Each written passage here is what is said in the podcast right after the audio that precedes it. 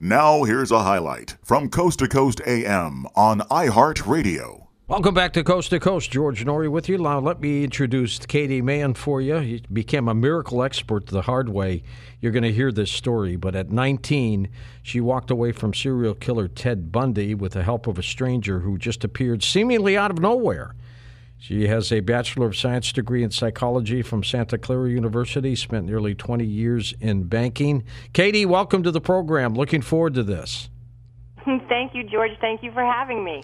So, for some people who may not know the name Ted Bundy, let me tragically uh, mention who he is, and I hope I don't bring back horrid memories for you. But uh, back in the 70s, Ted Bundy was a serial killer who admitted to killing 30 women and possibly many, many more that he didn't admit to that uh, he may have killed. Tell me about this story with you. Where were you when this happened? Well, I was 19. It was the summer of 1975. So anybody that wants to do the math, that makes me old. um, so, and I had a summer job. I worked from uh, 7 a.m. till 3 p.m. and I caught a ferry at 4 o'clock home. And so I always had an hour to kill, you know, before before my ride home. And I was window shopping in front of um, an old iconic San Francisco store called I. Magnin when a stranger walked up to me. He was maybe you know, 30 years old, very clean cut, you know, the kind of guy you'd mm-hmm. introduce to your parents and bring home for dinner. And he said um, that he was new in town, that he'd had eye surgery, and he was trying to look up his best friend's parents. He wanted to get in touch with them. You know, could I help him? And so I sort of thought, you know, don't take candy from a stranger and walk. I said, no, I'm sorry, I can't help you and I walked to the crosswalk and was waiting for the light to change, and he followed me, and he repeated his story, and he was just really persistent. And finally, he said, "Hey, you know, I'm staying um, right up the block there at the Hyatt. You know, there's a phone book in the lobby. Won't you please just help me out?" So then, of course, I'm thinking, okay, be a good Samaritan, and you know, there's going to be plenty of people in the lobby, so of course I could help him out. Well we walked into the hotel as i recall it was it was um it's built on a hill and it was the floor below the lobby and we got into an elevator and sure enough there's lots of people lots of people in the elevator and when it stops on the lobby everybody in the elevator exits and he and I were sort of in the back of the elevator. And by the time I sort of realized what was happening the elevator doors shut and I realized that he'd pressed the mezzanine. And so I'm thinking to myself okay the mezzanine I'm sure that's going to have plenty of people. But we get off on the mezzanine and it's completely deserted. Oh boy. And we walk down this deserted hallway, we walk into a conference room, very long rectangular room, and in the back of this room is a payphone that's on the wall. And this is how it was done in the olden days. And uh, there's a phone book on the metal shelf below it. So I'm facing the wall looking for a Brown family that lives on Marina Boulevard and I'm I'm going down these columns and columns of brown. He's standing behind me. And all of a sudden, maybe maybe a minute goes by, and this feeling of terror, absolute terror comes over me. Because it wasn't like there was a checklist, it was just this instantaneous realization. There's no patch on his eye. Why wouldn't he know the first names of his best friend's parents? Mm-hmm. And why would he have asked me? And here I am in a deserted room with a stranger, just what I've been taught my entire life not to do. And I turn around. His entire demeanor had changed. You could his see it on his face, couldn't you? What's that? You saw it on his face, didn't you? He changed. His his face changed and his eyes got dark. I mean, that's the only way that I can describe it. And he looked at me and he knew that I knew, and that was what he was waiting for. And right then, a bellman walks into the room. I have no idea where he came from. He looks right at me and he says, Don't you think you should be going now? Oh, my God. And I walk out of the room. We walk down the hallway. The elevator was open. I get in the elevator with the bellman. The man doesn't follow us. We get off on the lobby. I'm absolutely shell shocked. I, you know, it took me a few seconds to get my wits about me. And when I did, I thought, oh my gosh, I've got to thank this guy. And you know, I look to the right and the left and straight ahead, and he is nowhere to be found. Oh. So this happened, and I was I didn't tell anyone about this story. I mean, may, I told my mother, you know, like that day, and over the years I told a few people. I certainly told my husband once I got mm-hmm. married, and 15 years went by, and I could never make sense of this story. It it just didn't add up. I wasn't looking for a spiritual explanation, but it just didn't add up to me. And you know, over the years, at least a few times a year, I would wake up from a nightmare and this man's face was literally emblazoned in my head. Absolutely. And my heart would be pounding and you know, it was just a, a not a good experience. And so anyway, one night, um we're in bed reading the morning paper, the San Francisco Chronicle, and my husband hands me the newspaper and says, "Oh my God, Katie, I think this is your guy." And there on the front page is a photograph of Ted Bundy, and the article talked about um, how you know he feigned injury. Well, 1st of all, He used to his- put casts on his arm and just about everything Right. to get anything get to women. Vic- yeah, to lure his victims, and at least at the time, his profile was exactly like me: five six or five seven, you know, thin, long blonde or brown hair parted in the middle, um, and it said that he was a frequent visitor to San Francisco in the mid 1970s when he was at, at the height of his murder spree. That he was a suspect in murders um, uh, in the Bay Area, and I knew in my gut that that's who I saw that day. When you saw the picture in the paper, what kind of feeling did you have come over you? I just got this this terrified pit in my stomach all over again.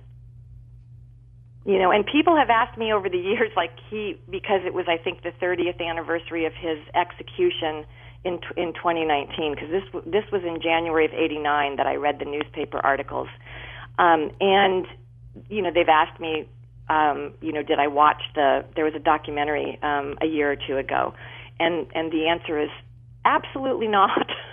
You you, you I mean, really you just- really weren't interested in seeing anything about him, were you? I wasn't, although I did watch the trailer for that documentary, and the thing that was fascinating about it is there was another survivor, I think, that they interviewed, and she said the same thing I did, which is that his eyes had gotten dark, and I thought that was just so bizarre that that was the one thing that we both keyed on because it was it was visceral and it was real. Did he have anything in his hands, Katie? Sometimes he would hit people over the head with uh, you know tire irons and things like that. No, no, he. I, I certainly wouldn't have gone up to the hotel with him if he'd had anything in his hands. Right, right. and he didn't. Um, one thing I neglected to mention when I did turn around and he did realize that I knew, he started to come toward me. Oh, he, he was he was going to suffocate you or strangle you, Yes, no question. And you would have been up there on the mezzanine level all by yourself. Now, this this bell captain, in your opinion, as you've had all these years to think about it, who do you think he, that was? What do you think that was? You know, I've had so many people that have said to me, and in fact, when I really sort of started to go through a spiritual metamorphosis, it was my niece that just looked at me very, you know, she was in her maybe 20 at the time, but she looked at me and just said, Katie, he was an angel. And so I, I've certainly had um, people suggest that he was an angel. Whether he was a human angel or um, ethereal, I don't know. Um, but I certainly think angel is is a good a good label for him. And how did you team up with uh, Joan to write this book, The Miracle Collectors?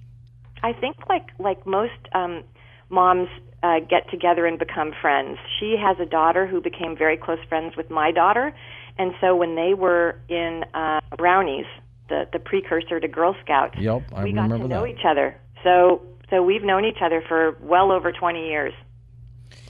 And do you continue thinking about this case, this episode with Bundy?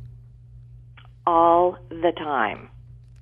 And the reason I think about it all the time, besides having now written two books that this was the catalyst story for, it's, you know, there's various elements that you can peel back about this story that I, I really didn't understand. Even after I read the newspaper article and started to think about sort of the story superficially and, and sort of the visceral reaction I had to the recognition that it was Ted Bundy.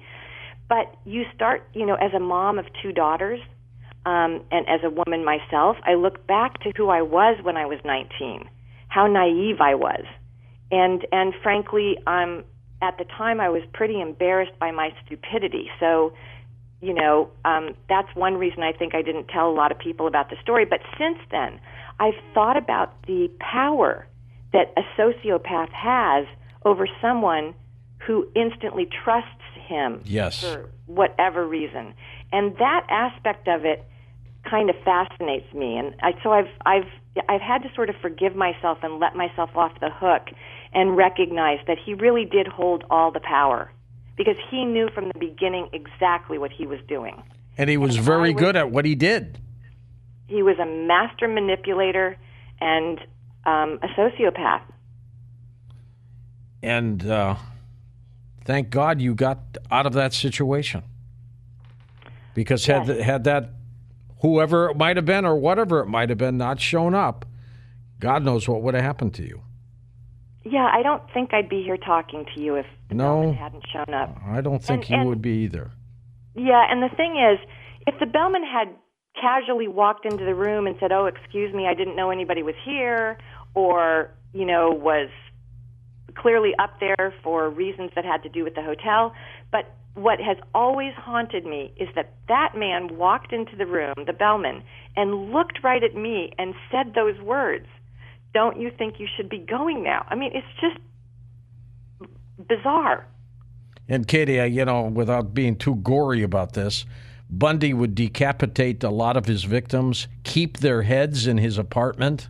I mean, this this this guy was whacked out. I mean, whacked out. He would, in some cases, take the bodies into the woods and go back and visit them for sexual gratification long after their bodies were decomposing. I mean, he was one whacked out person, and uh, the the, the, the planet's I, better without him. Let me tell you.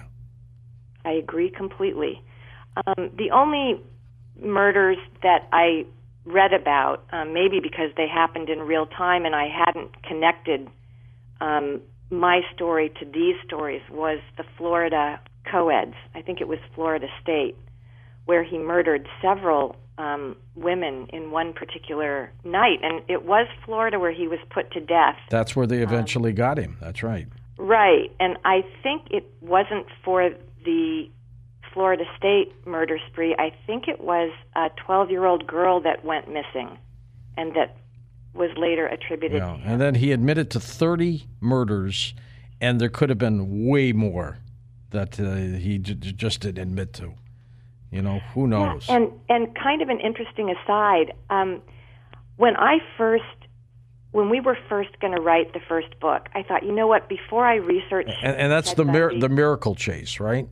Yes, the first book was The Miracle Chase, and the second, the book that just launched today, is The Miracle Collectors. Right. Um, but before I, uh, you know, we wrote that book, that first book, I thought, you know, I'm going to write down my story exactly as I've always told it. And so that's what I did. So what you see in both books is and what I just told you on the show is exactly how I wrote it down, you know, 20 years ago. But then after I wrote it down, I thought, okay, now I can Google Ted Bundy and see, you know, sort of what's out there. And I could not find any connection to Ted Bundy and California. And I thought, well, that's, you know, that's really weird. Anyway, to make a long story short, I went and looked up the microfiche article that I'd read in the San Francisco Chronicle. And what it said was there was an article entitled California was on the list.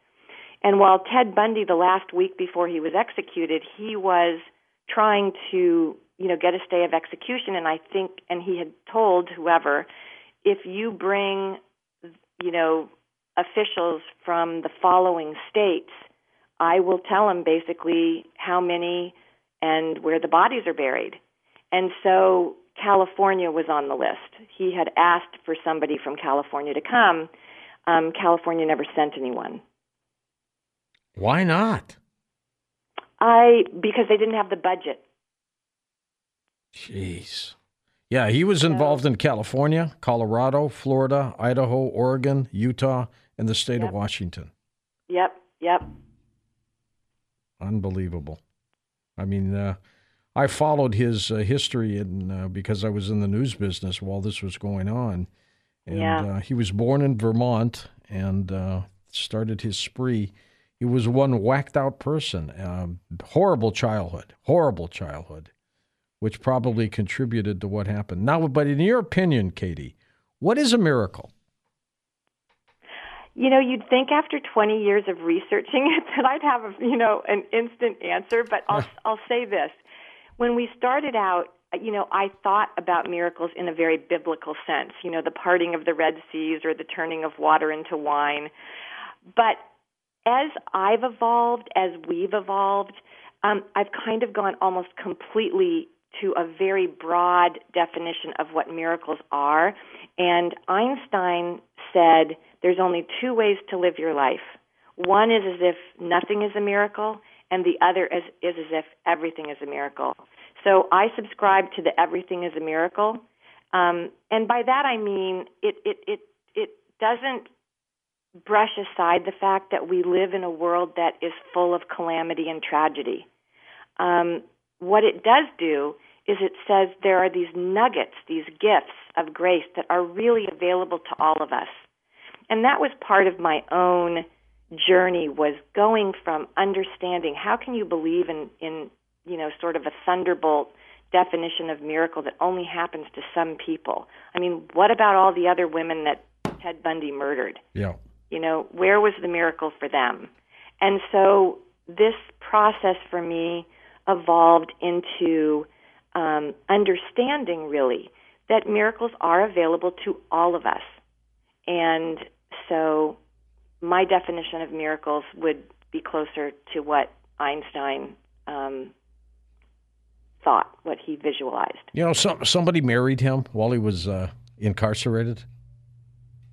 I did not know that. I did, I did know that he had a girlfriend in the Bay Area um, in in the seven in the mid seventies. Yeah, he got- that's why he was a frequent visitor there. He got married in uh, 1980, divorced in 1986. Who in God's right mind would marry him? What kind of person would marry him? I, I think somebody who was duped by his charm and his manipulation, and who didn't believe he was guilty. Yeah. I mean, that's the only explanation, right? She's probably still alive. I wonder how she feels now that he confessed to 30 murders. She, um, I maybe I'm not thinking of his wife, but I know his girlfriend. You know, was the um, uh, that she wrote a book.